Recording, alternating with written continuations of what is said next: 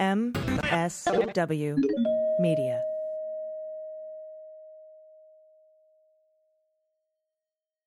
I'd like to thank Athletic Greens for supporting the Daily Beans. Athletic Greens is going to give you a free one year supply of immune supporting vitamin D and five free travel packs with your first purchase. Just go to athleticgreens.com slash dailybeans to take ownership over your health and pick up the ultimate daily nutritional insurance. News with swearing.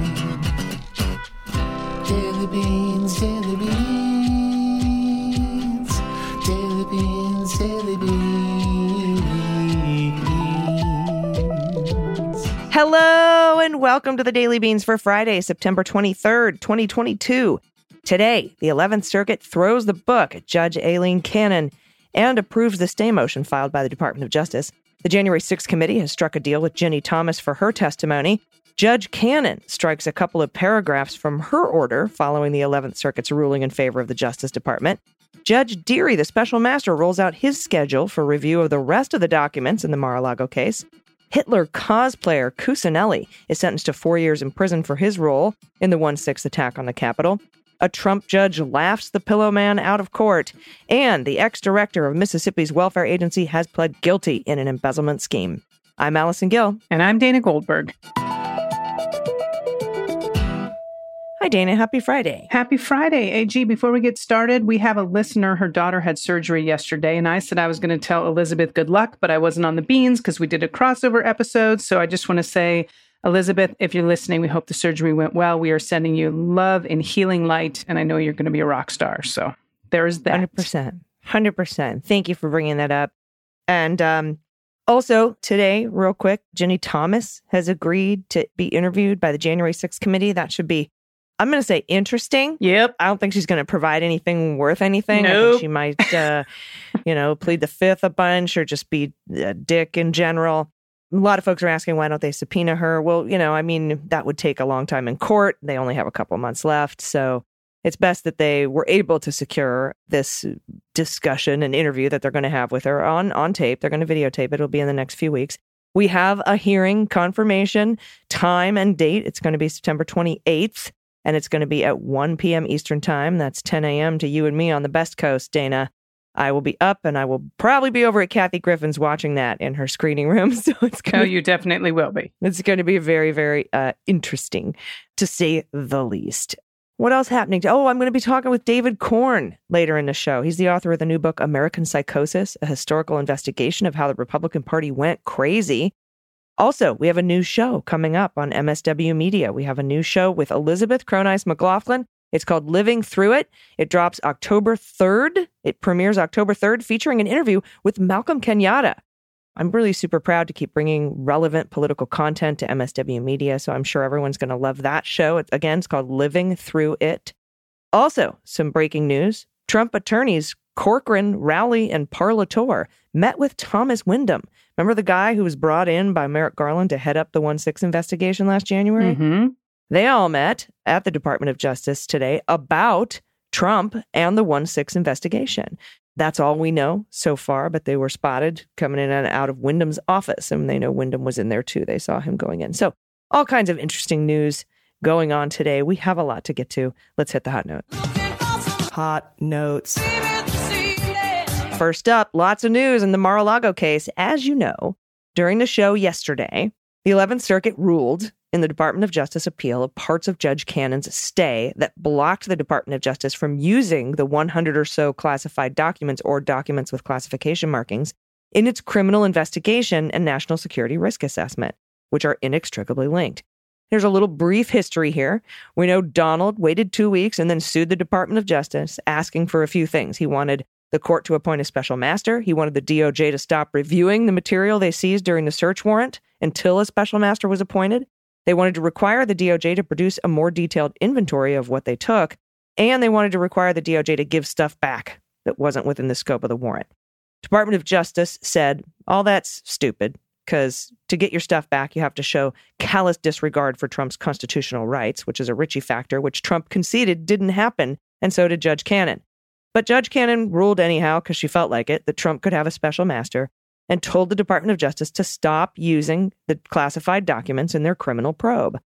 So, Department of Justice asked Judge Cannon to stay part of her order with regard to the documents with classified markings, because those belong to the government, even if Donald declassified them by thinking about it or whatever the fuck, which he refused to assert to the court because you can't lie to the court or you get in trouble.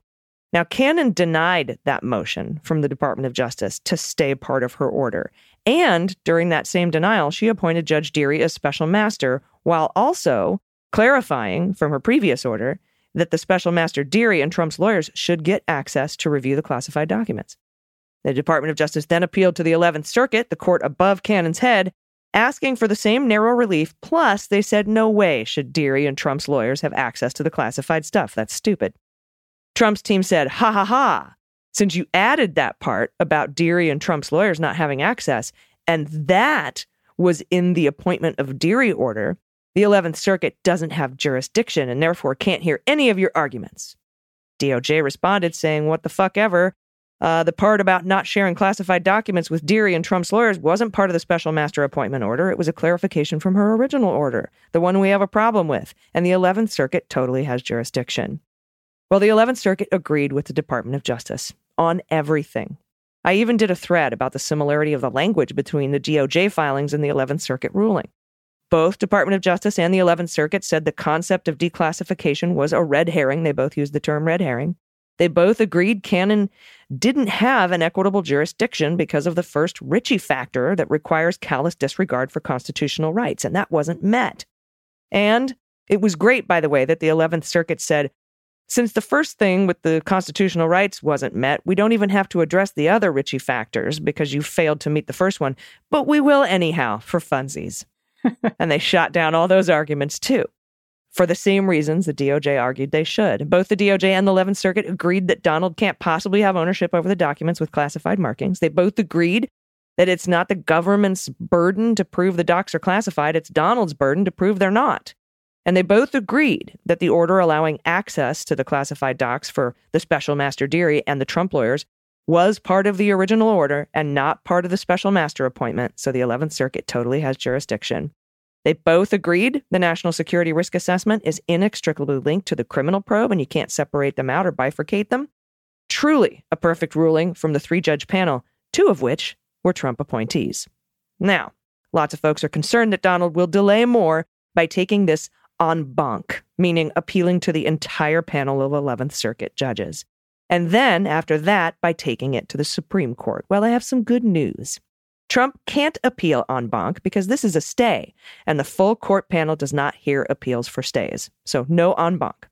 And with regards to the Supreme Court, they can't stay a stay either. So, they would have to actually reach down proactively and reinstate Judge Cannon's order. First, they're not going to do that in time to stop the DOJ from using these in their criminal probe. And second, Judge Aileen Cannon herself today made that virtually impossible for SCOTUS to do by striking parts of her own order that were shot down by the 11th Circuit yesterday. she struck down the part of her order telling Dearie to review the 100 classified documents first, and she struck down the part of her order that tells the DOJ to make the classified docs available to Donald's lawyers. And Steve Vladeck tweets, quote, on whether Judge Cannon's amendment to her own order kills Trump's ability to ask the Supreme Court to vacate the 11th Circuit stay. My own view is formally no, it doesn't kill it. The stay is still out there. But practically, yes, because it makes it legally impossible for Trump to meet the standard for vacatur. And that means it makes it legally impossible for Trump to meet the standard to set aside the 11th Circuit's ruling. So, now, with regard to the rest of the documents not marked classified, the other 11,000 or so, Judge Dearie, the special master, rolled out his plan for review. From the Washington Post, the Mar a Lago special master on Thursday ordered Donald Trump's lawyers to state in a court filing whether they believe FBI agents lied about the documents seized from the former president's Florida residence in a court authorized search last month or claimed to have taken items that were not actually in Trump's possession. In the Thursday afternoon filing, Judge Dearie told Trump's legal team to state by September 30th, that's seven days from now, whether they believe any of the seized items were incorrectly described in the Justice Department's inventory list, which said some of the documents were highly classified. He also told them to say whether they're claiming any items on the inventory list were not, in fact, taken from the premises. Trump has said on social media and on television and Truth Social that the FBI planted items when they searched Mar a Lago. They planted it. And he also claimed to have declassified documents found in that search that were marked classified and were highly sensitive. His lawyers have not made similar assertions in court. However, instead, saying they have not reviewed the seized materials and we can't confirm whether the government's inventory list is accurate. Dearie's order, in essence, demands Trump's lawyers back up their claims, Trump's claims. Quote, this submission shall be plaintiff's final opportunity to raise any factual dispute as to the completeness and accuracy of the detailed property inventory. Meaning, now, put up or shut up. Tell me if you declassified anything and tell me if the FBI planted anything. You have till September 30th to bring that up. Dearie's Thursday order said Trump's attorneys and the government should review the non classified documents on a rolling basis, the rest of the stuff on a rolling basis, with Trump's team reviewing them first and marking any they think are privilege. The Justice Department would then note whether it agrees, and Dearie would settle any disagreements between the two parties. They must submit all documents to Dearie by October 21st. That's more than a month ahead of the Thanksgiving deadline Cannon set for the special master review. Dearie also said in his Thursday order that James Orenstein, a former U.S. magistrate judge from the Eastern District of New York, will help him with the review for the price of $500 per hour, which Trump has to pay. Oh, all good stuff. All good stuff. It just keeps on coming. We've got Hitler cosplayer Timothy Hale Cusanelli. He's an ex Army reservist and U.S. Capitol rioter who said January 6, 2021 was exhilarating. He felt like civil war. Well, he was sentenced on Thursday to four years in prison. Hmm. yes. now, the judge said this is a significant sentence, and that was from District Judge Trevor McFadden. That's a Trump guy, Trevor. Yeah. Trevor's a Trump guy. And AG, that judge, he lambasted Hale Cusanelli for his sexist and racist and anti Semitic comments. I'm sorry, a Trump judge was upset about sexist, racist, and anti Semitic comments. That gives me hope. And that the judge said motivated in part of his actions that day on January 6th. Now, Cusanelli, who was convicted in May of all five charges he faced, including the felony of obstructing an official proceeding, he told the judge he would, quote, would never see my face again. Hmm. All right. He said, I disrespected my uniform on January 6th. Helkusen, that's what he added, and asked the judge for mercy. He also was sentenced to three years of supervised release in order to pay $2,000 in restitution. And another quote, you absolutely knew, you and others, you knew what you were doing. That was from McFadden, from the judge, adding that Hale lied lied during his testimony in trial when he claimed he didn't know Congress met in the Capitol, despite telling his roommate that he was just outside the House chambers during the riot. I didn't know. Hmm. And uh, yeah, McFadden repeatedly castigated Cusanelli for racist commentary that normalized violence, normalizing violence, pointing to the recent increase of anti Semitic violence in the U.S. This judge sounds like a pretty good guy. I don't know, but at least in this case, well, dude wears a Hitler mustache, right? Like, at what it's not point, that fucking hard. Yeah. you know, do you have to be like, okay, I kind of gotta condemn you now because you fucking have a Hitler mustache? Yeah. Shave the mustache. You'd still get go four years in prison. In their sentencing memorandum, prosecutors argued that Hale Cusanelli should receive 78 months behind bars and pointed to his desire for civil war and anti Semitic conspiracies, saying that Jews controlled Democrats, President Joe Biden, and all of government. Hmm. I mean, maybe some of that's true. Okay. Well, with your space lasers, I mean, yeah, I mean, you that's what I do with my space laser. It's pointed Yeah. right at the president, That's why his eyes glow in the dark Brandon memes. right? Those are Jewish space lasers behind there. Yeah. All right. The quote went on to say, It is well established in the record at this point that Hale Cusanelli subscribes to white supremacists, to white supremacist and Nazi sympathizer ideologies that drive his enthusiasm for another civil war and form the basis of this court's pre-trial determination that Hale Cusanelli was a danger to the community. And yeah, he fucking is. And that guy's going to be behind bars for four years, and I couldn't be happier about it. Samesies. And by the way, Dana, the 11th Circuit Court's decision that I talked about earlier in the Mar-a-Lago case is already being cited in other cases, namely the Pillow Man's motion to get his phone back and to slap a restraining order on the government from reviewing its contents. now, I dropped this story that Lindell's lawyer Alan Dershowitz sued the Department of Justice and Merrick Garland yesterday, and in record time today, a Trump-appointed judge outright denied Lindell, citing the 11th Circuit's decision in the Mar-a-Lago case. This is from uh, Matt Naham at Law and Crime. U.S. District Judge Eric Tostrud noticeably cited a Wednesday ruling by the 11th Circuit Court of Appeals that significantly tailored another Trump appointed district judge's special master order in the ongoing Mar a Lago case. Like the Trump case, the judge noted plaintiff Lindell is seeking a return of property while the DOJ is conducting an active criminal investigation. Quote When the owner of seized property seeks injunctive relief for the return of property while the case remains in the investigative stage, i.e., before charges are filed, the district court must also balance the government's interest in retaining the property against the owner's right to get it back, citing Trump v. United States.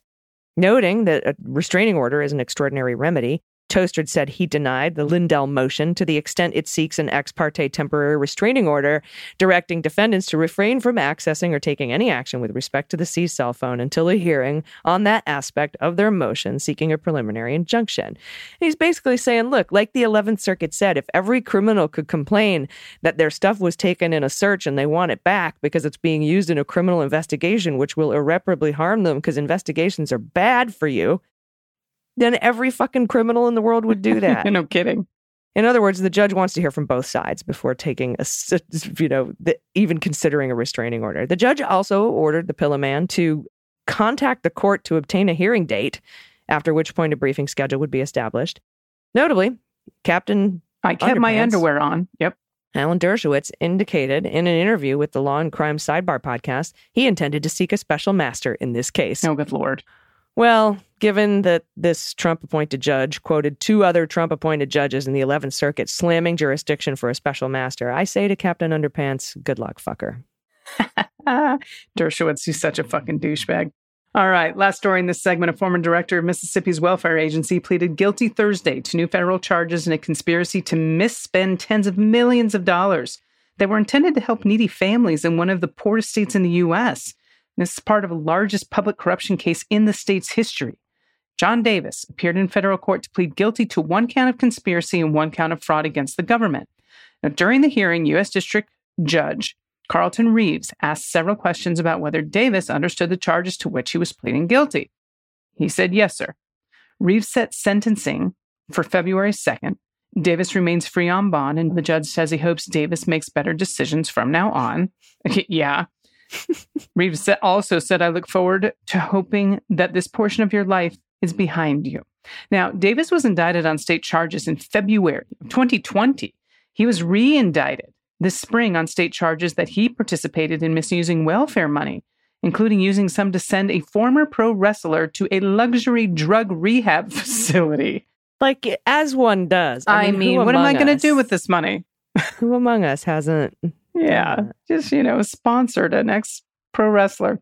Uh, the state charges are being dropped in exchange for Davis agreeing to plead guilty to federal charges and to testify against others in the case. This is important.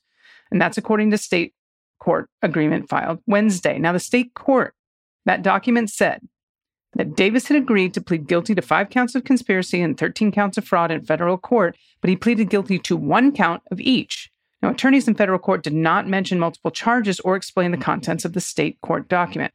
Davis was executive director of the Mississippi Department of Human Services from February 2016 through 2019. He was appointed to the job by then Governor Phil Bryant, who was a Republican. So the conspiracy charges say one of the organizations paid nearly $498,000 to one of the companies in June of 2018.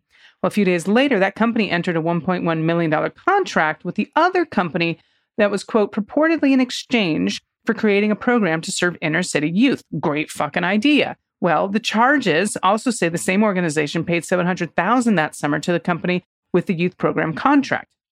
The theft charges say Davis misused federal grants of more than $10,000. Okay, in April, a mother and son who ran a nonprofit organization and an education company pleaded guilty to state charges of misusing welfare money, including on lavish gifts such as first class airfare for Davis specifically.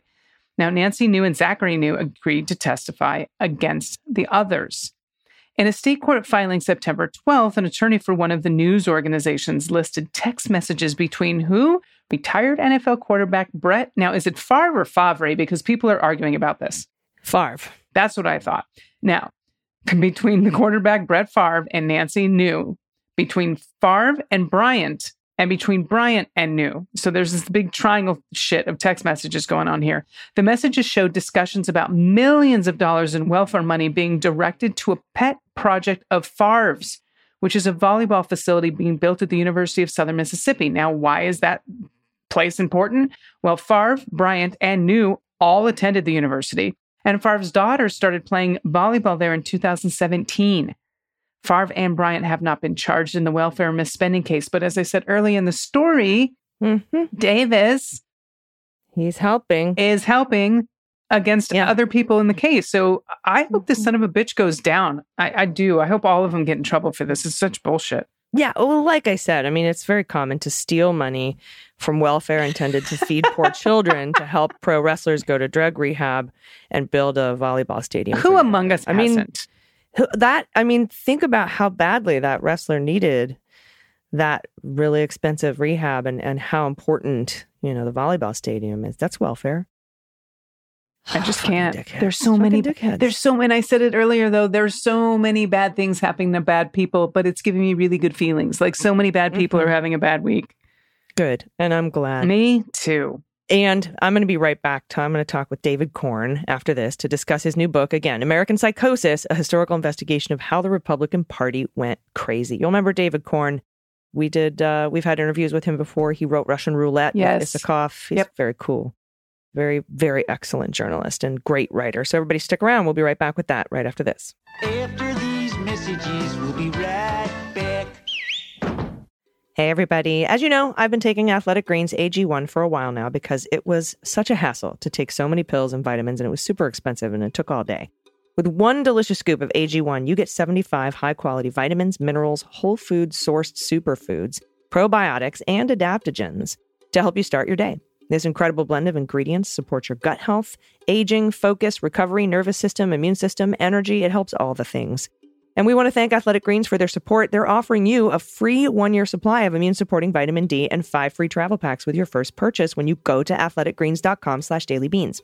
Athletic Greens fits easily into my morning schedule. It was one of the easiest habits I've ever picked up. Gives me the energy and focus I need to tackle my day and my workout and my get my recovery and my focus. I cannot imagine life without it. Athletic Greens costs less than $3 a day, which is way cheaper than getting a, a, a 20 different supplements for yourself. Tons of people take a multivitamin. It's important to choose one with high quality ingredients that your body will actually absorb. And right now, it's time to reclaim your health and arm your immune system with convenient daily nutrition. Again, it's just one scoop and a cup of water every day, and it's delicious. No need for a million different pills and supplements to look out for your health. And like I said, to make it easy, Athletic Greens is going to give you that free one year supply of immune supporting vitamin D plus those five free travel packs with your first purchase. All you have to do is head over to athleticgreens.com slash dailybeans. Again, that's athleticgreens.com slash dailybeans to take ownership over your health and pick up the ultimate daily nutritional insurance. Hey, everybody, welcome back.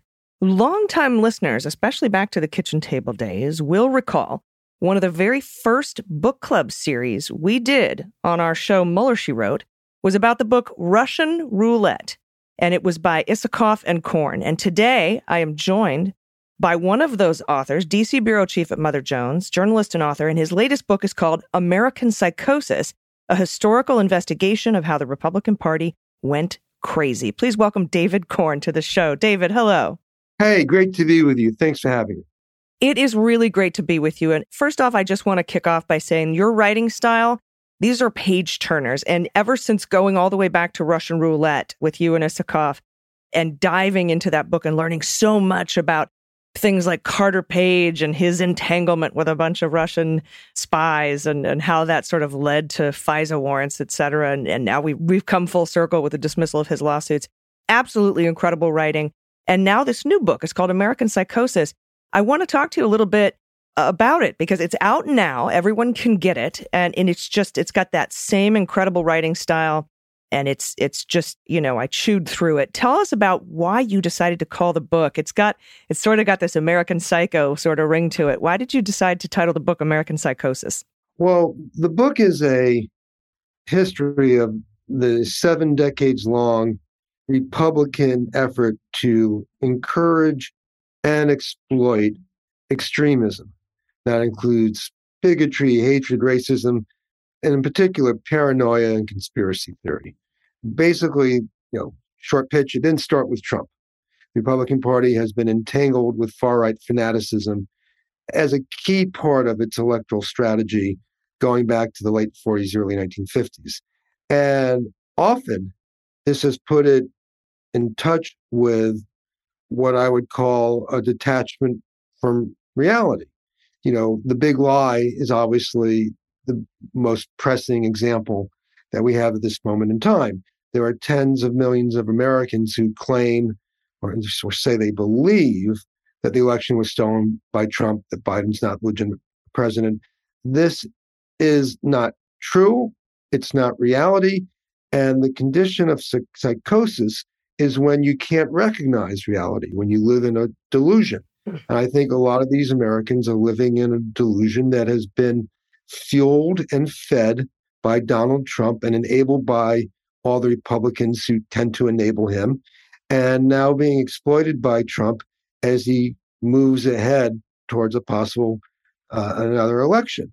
So to me, it's sort of like a political disease.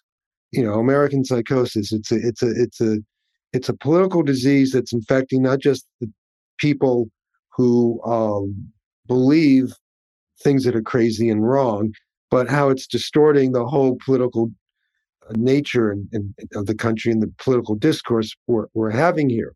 But if you look, you know, it's sort of one of the starting points, and you go back to McCarthyism in the early 50s, which was a, started by John McCarthy, a, a Republican senator from Wisconsin, but then was fully endorsed and embraced by the whole Republican Party. At some point, they, you know, they they did distance some of them distance themselves from McCarthy when he got too excessive, but he was preaching crazy stuff from the get go, and the party uh, saw that as being advantageous to its electoral prospects, and it basically took advantage and capitalized on what was a psychosis at that point in time, believing that the Reds were everywhere, that they had infiltrated the government, and that, as McCarthy himself claimed, there was a secret cabal that was trying to destroy the United States from within. It was made up of elites and cabinet officials and Democratic officials. It was very much like QAnon, but without the baby eating and Satan worshiping and sex trafficking. So it was a psychosis uh, uh of, of its own back then. And it has, you know, seven decades later, we see another psychosis um, being exploited and fueled by the Republican Party. Yeah, and I want to talk about how that's evolved, or more importantly, why it's evolved from, you know, back then, seven decades ago, the fear, the paranoia, the conspiracy theories, they were more subsumed, they were more hidden. Then they became thinly veiled. And now, as evidenced by Donald's latest rally in Ohio, which I've seen you talk about on, on some of the major news networks, it's just right out in the open playing QAnon theme songs, the one finger salute. I mean, it's it's just right out in the open.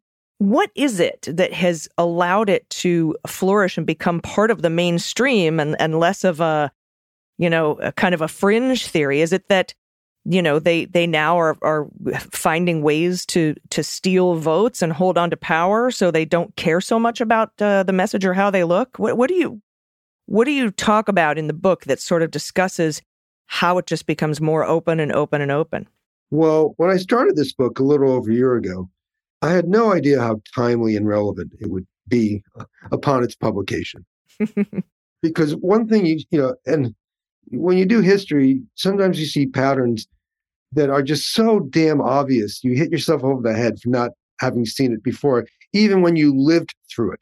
You know, half of this book, you know, covers the time period in which I was a reporter writing on a lot of these episodes that I, I, I recount in the book. But it took it took sitting down for a year and going through all this and writing and pulling it together to sort of understand the sweep of history here. And so one thing you see is that it's always been part of the DNA of the Republican Party to dance with the devil, to play footsie, to to somehow embrace far right extremism for electoral gain. It's always, always been there. It's you know, it's waxed and waned, and some Republicans, some presidential candidates and presidents have done it more than others, but it's never not been there. And then, you know, if you look at, say, starting with Newt Gingrich in the 90s, who, you know, following up on sort of the rhetoric that had been developed by Rush Limbaugh, he was out there demonizing Democrats. He actually put out a list of words that he advised other Republicans to use when debating Democrats. And he, it was enemy, radical, traitor, treasonous, anti-American, anti-child, anti-family. You know, it was again, it was dehumanizing and demonizing the opposition and telling voters that um, Democrats, progressives, liberals are the enemy of America. Not that they're wrong, but they're the enemy and they are here to destroy America. Playing up on a theme that had been developed by the New Right in the 70s and helped lead to Ronald Reagan's presidential victory in 1980. So he does that in, in, in the 90s. In 2008, Sarah Palin is running as vice president, and she's giving speeches saying Obama is essentially a terrorist supporter. He pals around with terrorists, and he wants to impose the type of tyranny that we've seen in other countries, meaning socialist and communistic tyranny. And people at her rallies are out there screaming, "Communists, kill him, kill him, kill, kill Obama." I mean, I, I was at those rallies covering them as a mm-hmm. reporter, and with other political reporters who had been doing this for decades. And at the time, no one had ever seen such hate, uh, such visceral hatred on open display at political rallies. It was quite shocking and disturbing and sometimes even frightening. Uh, and the McCain campaign went along with this. It wasn't just Sarah Palin going rogue, it was part of the McCain strategy. And then you go to the Tea Party, you know, 2009, 2010. And then, you know, it, it's further intensified in which the Tea Party folks are literally saying Barack Obama is a secret socialist Muslim born in Kenya who has a secret plan to destroy the American economy so he can impose a totalitarian dic- dictatorship and become emperor. This is what they were saying, literally, to you know uh, Tea Party rallies that were full of racism and anti-Semitism, and it was what Glenn Beck was saying every night on Fox. And who was appearing on Fox with him? John Boehner, Sarah Palin, and a host of other prominent Republicans, legitimizing and validating this argument that Barack Obama was some sort of, you know, satanic evil force who was going to impose death panels and concentration camps coming around. And people at Tea Party rallies were saying, "I'm afraid I'm going to be sent to a concentration camp." Uh, uh, we're still, you know, Barack Obama gave people health care. We haven't seen too many concentration camps since then. But the Republican Party wanted this Tea Party energy and these votes within its tent, and Boehner encouraged all this. And so, you know, Donald Trump comes around in 2015, and we've just had 25 years of, of leading Republican voices in league with conservative media, Rush Limbaugh, Glenn Beck, and others, saying that Democrats and progressives want to destroy Christianity, want to destroy America. They are the enemy within. They are subverting it. They're coming for your kids. What all the various things, and then you have these 15 candidates on this debate stage arguing about who has the better capital gains plan. You know, I, I'm better on housing, Jeb Bush says to Bobby Jindal. And Chris Christie says, well, I can do great on transportation and infrastructure. And like the Republican base at this point has been told that the Democrats are coming to steal your babies. Mhm. And they're looking at capital gains. We don't give a fig about that. The base has been increasingly radicalized and told to believe far out conspiracy theories. And Trump comes along and says, I don't need to talk about, you know, tax policy.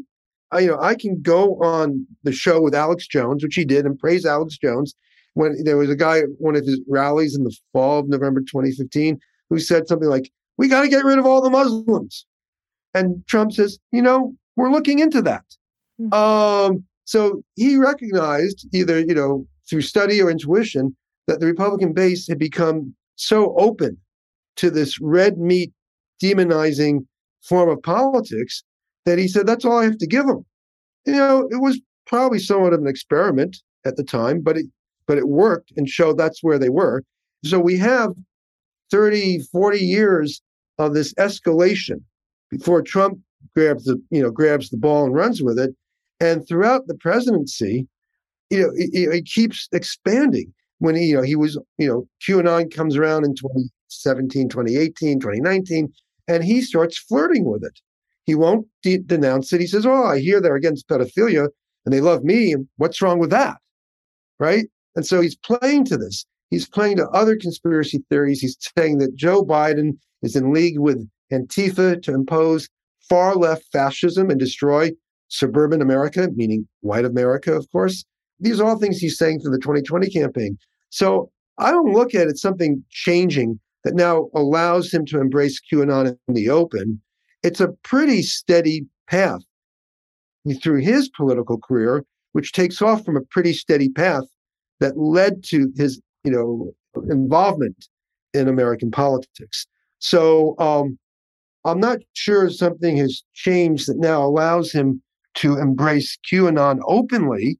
It seems, in retrospect, he was always going in this direction, and that you know perhaps as he gets more extreme in his attack of the deep state, maybe he gets more desperate with these investigations, you know, circling him, that he sees the value in in energizing and animating the most extreme enthusiastic base he can do. And you see a lot of Christian nationalism becoming more prominent for him and the Republican Party with Doug Mastriano and others, you know, showing how clued in or connected in they are to far right Christian nationalism.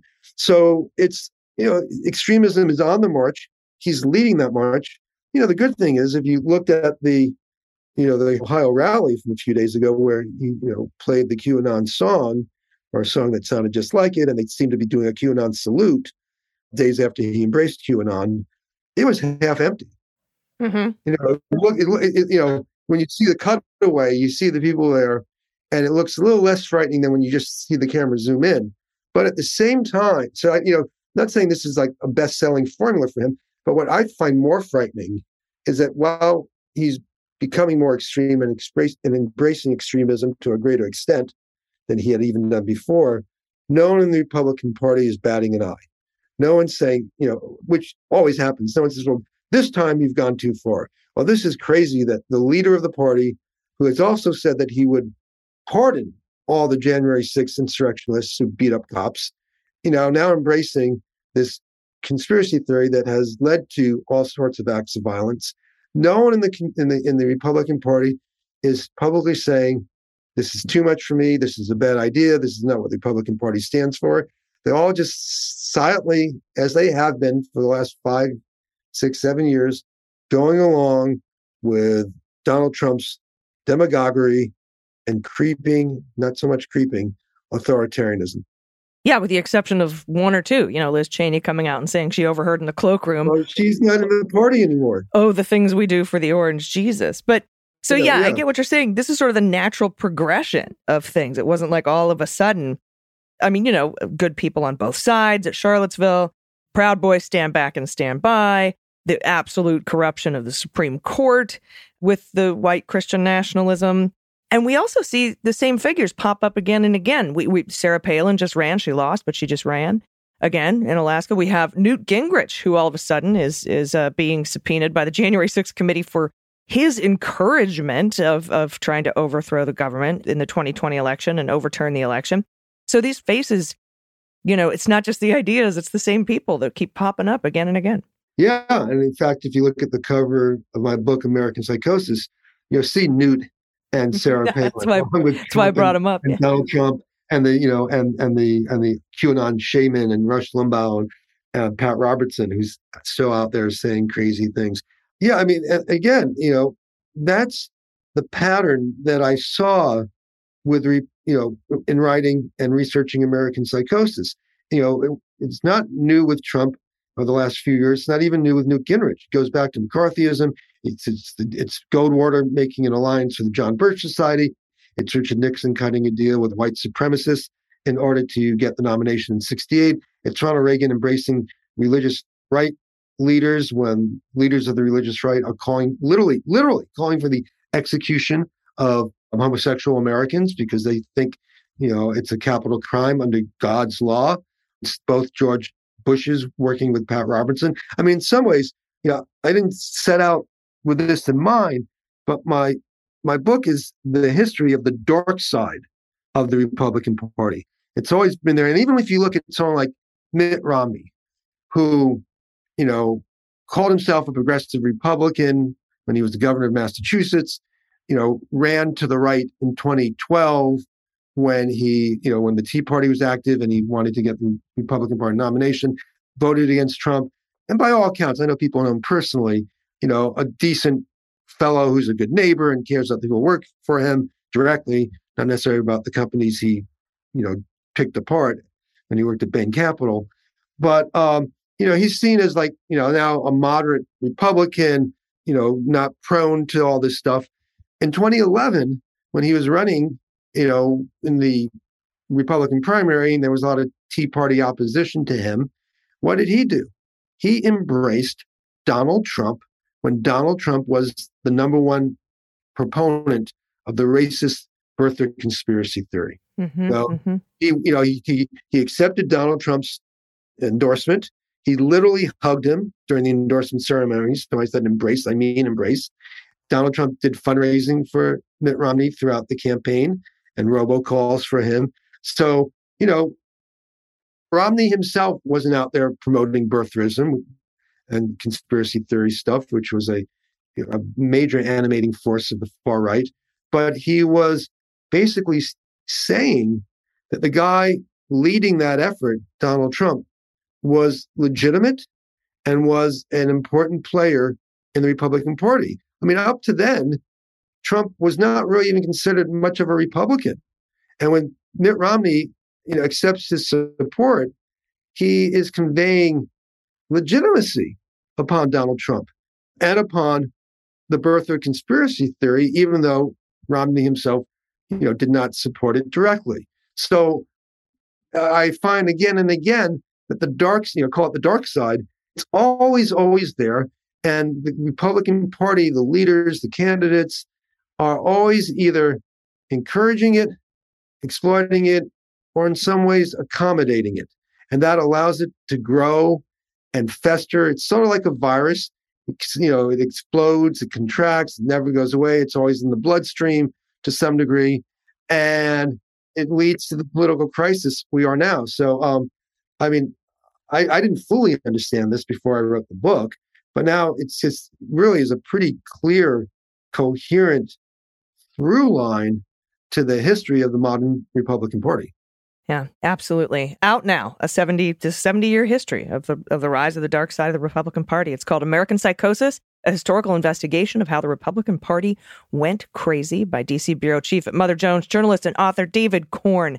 David, thank you so much for joining me today. I know everyone is going to, uh, you know, I don't know if enjoy is is the word, learn a lot and be educated about what's been going on for the past seven decades from your book. I appreciate your time today.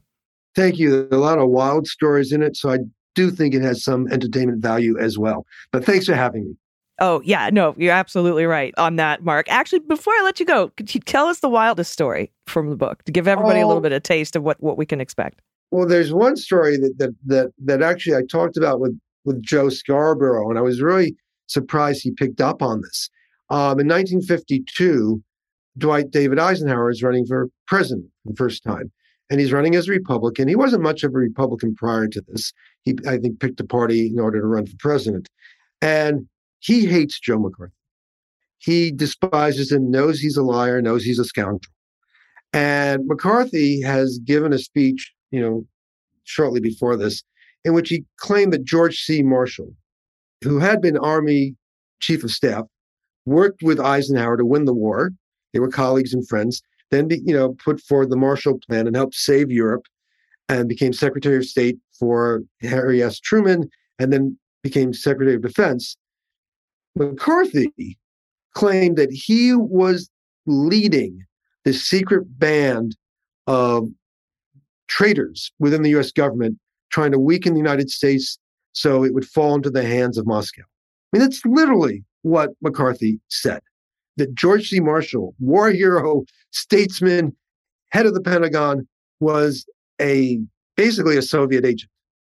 And so Eisenhower despised this in particular and despised McCarthy. They're campaigning together in 1952, Joe McCarthy and, and Ike. Ike's up, Ike's running for president, McCarthy's up for reelection. And he's a senator from Wisconsin. They're doing a whistle stop train tour together through Wisconsin. And Eisenhower asked a junior speechwriter to put a paragraph into the speech he's going to give that night at the big rally at Marquette University, where McCarthy is an alumni and he'll be on the stage. And this paragraph basically denounces McCarthy, not by name, but it defends Marshall and talks about unfair accusations and how we can't have this in America. Everybody would know what this paragraph meant. And so it's, the draft starts circulating on the train that McCarthy's on and, and Eisenhower's on. And the governor of Wisconsin, Republican, the head of the Republican National Committees there, and Sherman Adams, the Republican governor of New Hampshire, who's chief of staff to Eisenhower, they see this draft and they go ballistic. This is going to hurt the Republicans in Wisconsin. And maybe even more importantly, McCarthy was drawing a lot of Catholic voters who had previously been loyal to the Democrats into the Republican Party.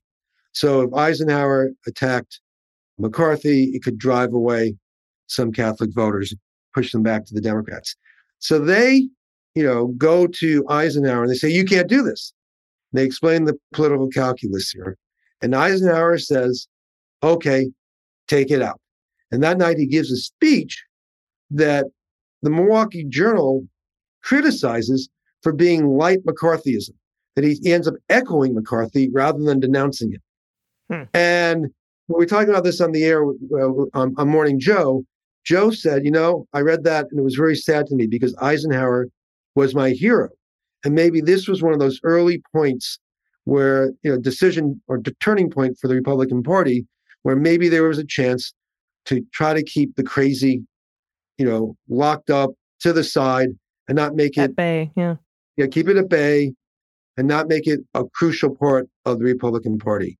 And Eisenhower, courageous man, helped win the war, president of Columbia University, who recognized the danger of McCarthyism, did not have the courage to do so. Wow, that's really interesting. And um, just a, a, a little bit, just a little window into the book.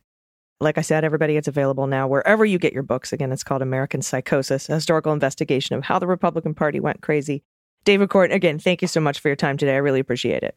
Thanks. Everybody, stick around. We'll be right back with the good news. Hey, I'm Ben Meiselas. I'm Brett Meiselas. And I'm Jordy. And we are the hosts of the MeidasTouch podcast, the top rated, top watched political podcast for pro democracy content. Each week, we do multiple episodes where we break down the political issues of the day here in the United States and abroad as we fight for democracy. Isn't that right, Brett? That's right, Ben. We've had conversations with some incredible guests like White House Chief of Staff Ron Klain, Beto O'Rourke, DNC Chair Jamie Harrison, Glenn Kirshner, Mary Trump, celebrities like Debra Messing, Alyssa Milano, Michael Rappaport, and more. So subscribe to the MeidasTouch podcast wherever you get your podcast. That's the MeidasTouch, M E I D A S T O U C H podcast. Jordy, anything to add? Shout out to the Meidas Mighty. Everybody, welcome back. It's time for the good news. Who likes good news? Everyone? Then good news, everyone.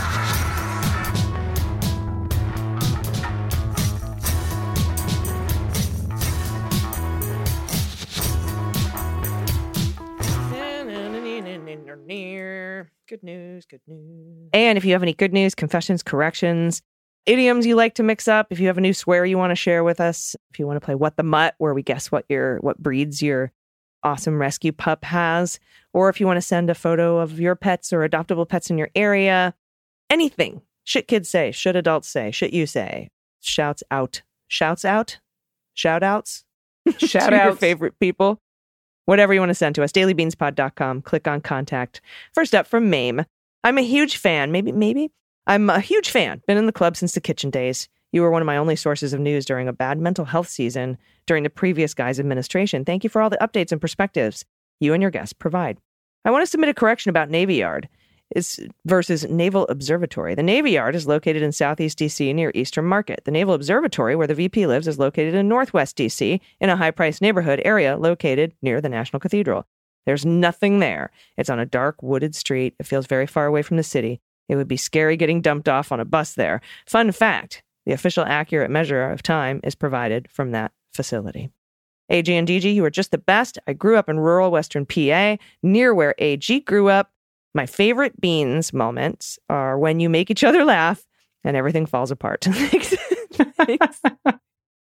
Thank you for bringing joy to our lives, along with all the other important topics you cover. Keep up the awesome work. Ah, yes, I Naval just want- Observatory. Just want you to know that that happens more often than you all hear. Just sometimes we take it out of the show. I think we should keep the outtakes in sometimes, and they do. But yeah, those are my favorite times too. I think so too. In fact, that whole corn thing that I, was happening during the, we should probably. I hope they leave that in.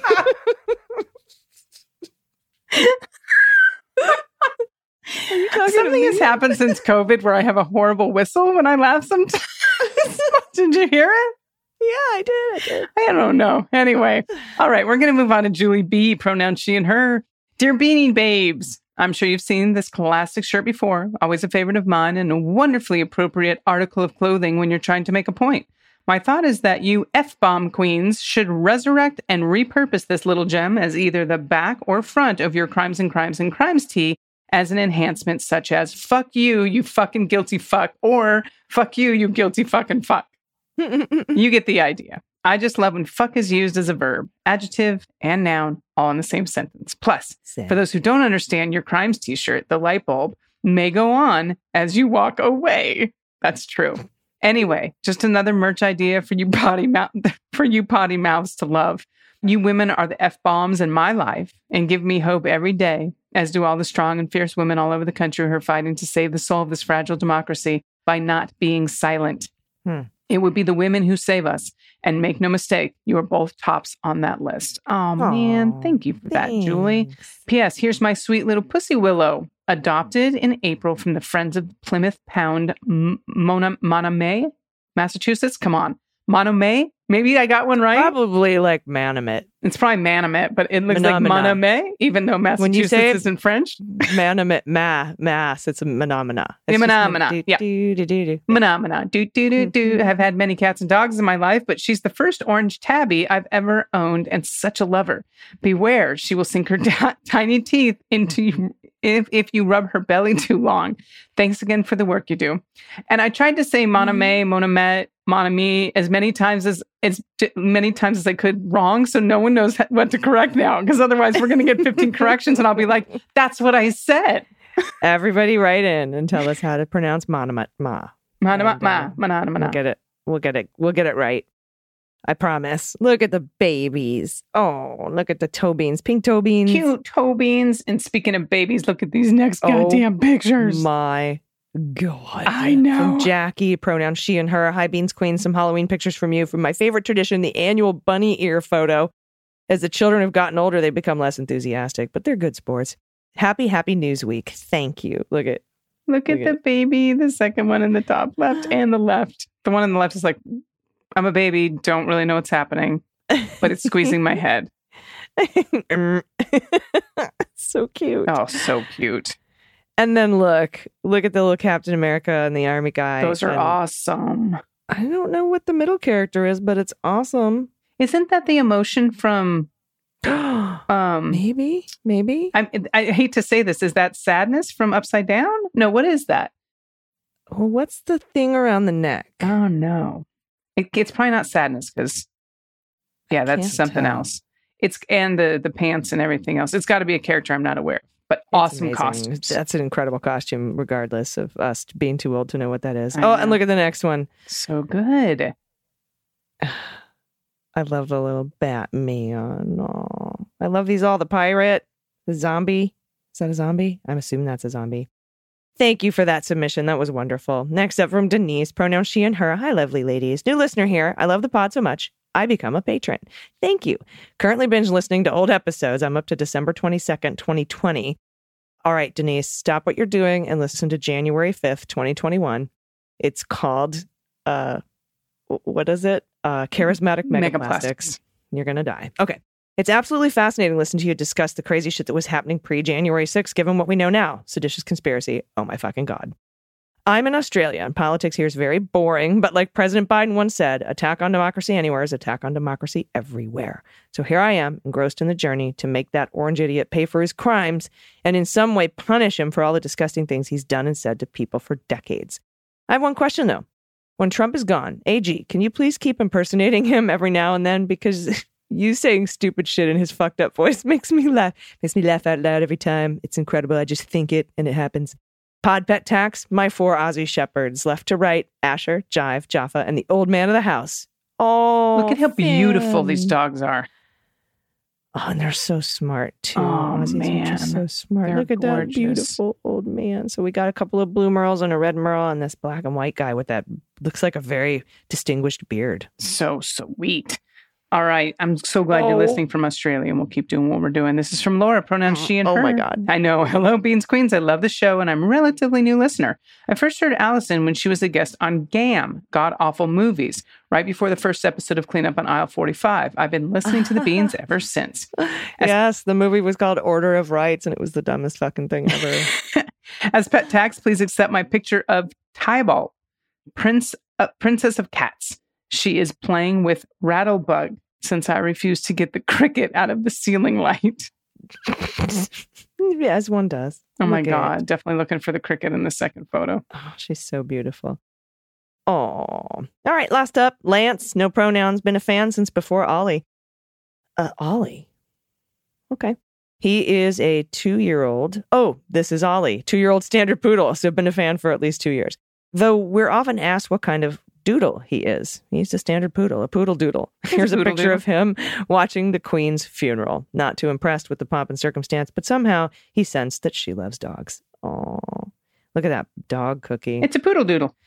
so funny. What kind of doodle is that? The poodle kind. It's a poodle kind. Oh, what a regal dog. So sweet. Probably like, there's royalty. I'm royalty. I get it. That's kind of that's the that's the feeling I get there. For sure. Thank you everybody for sending in your good news. It's been a hell of an amazing week. Really, honestly, truly a great week for justice.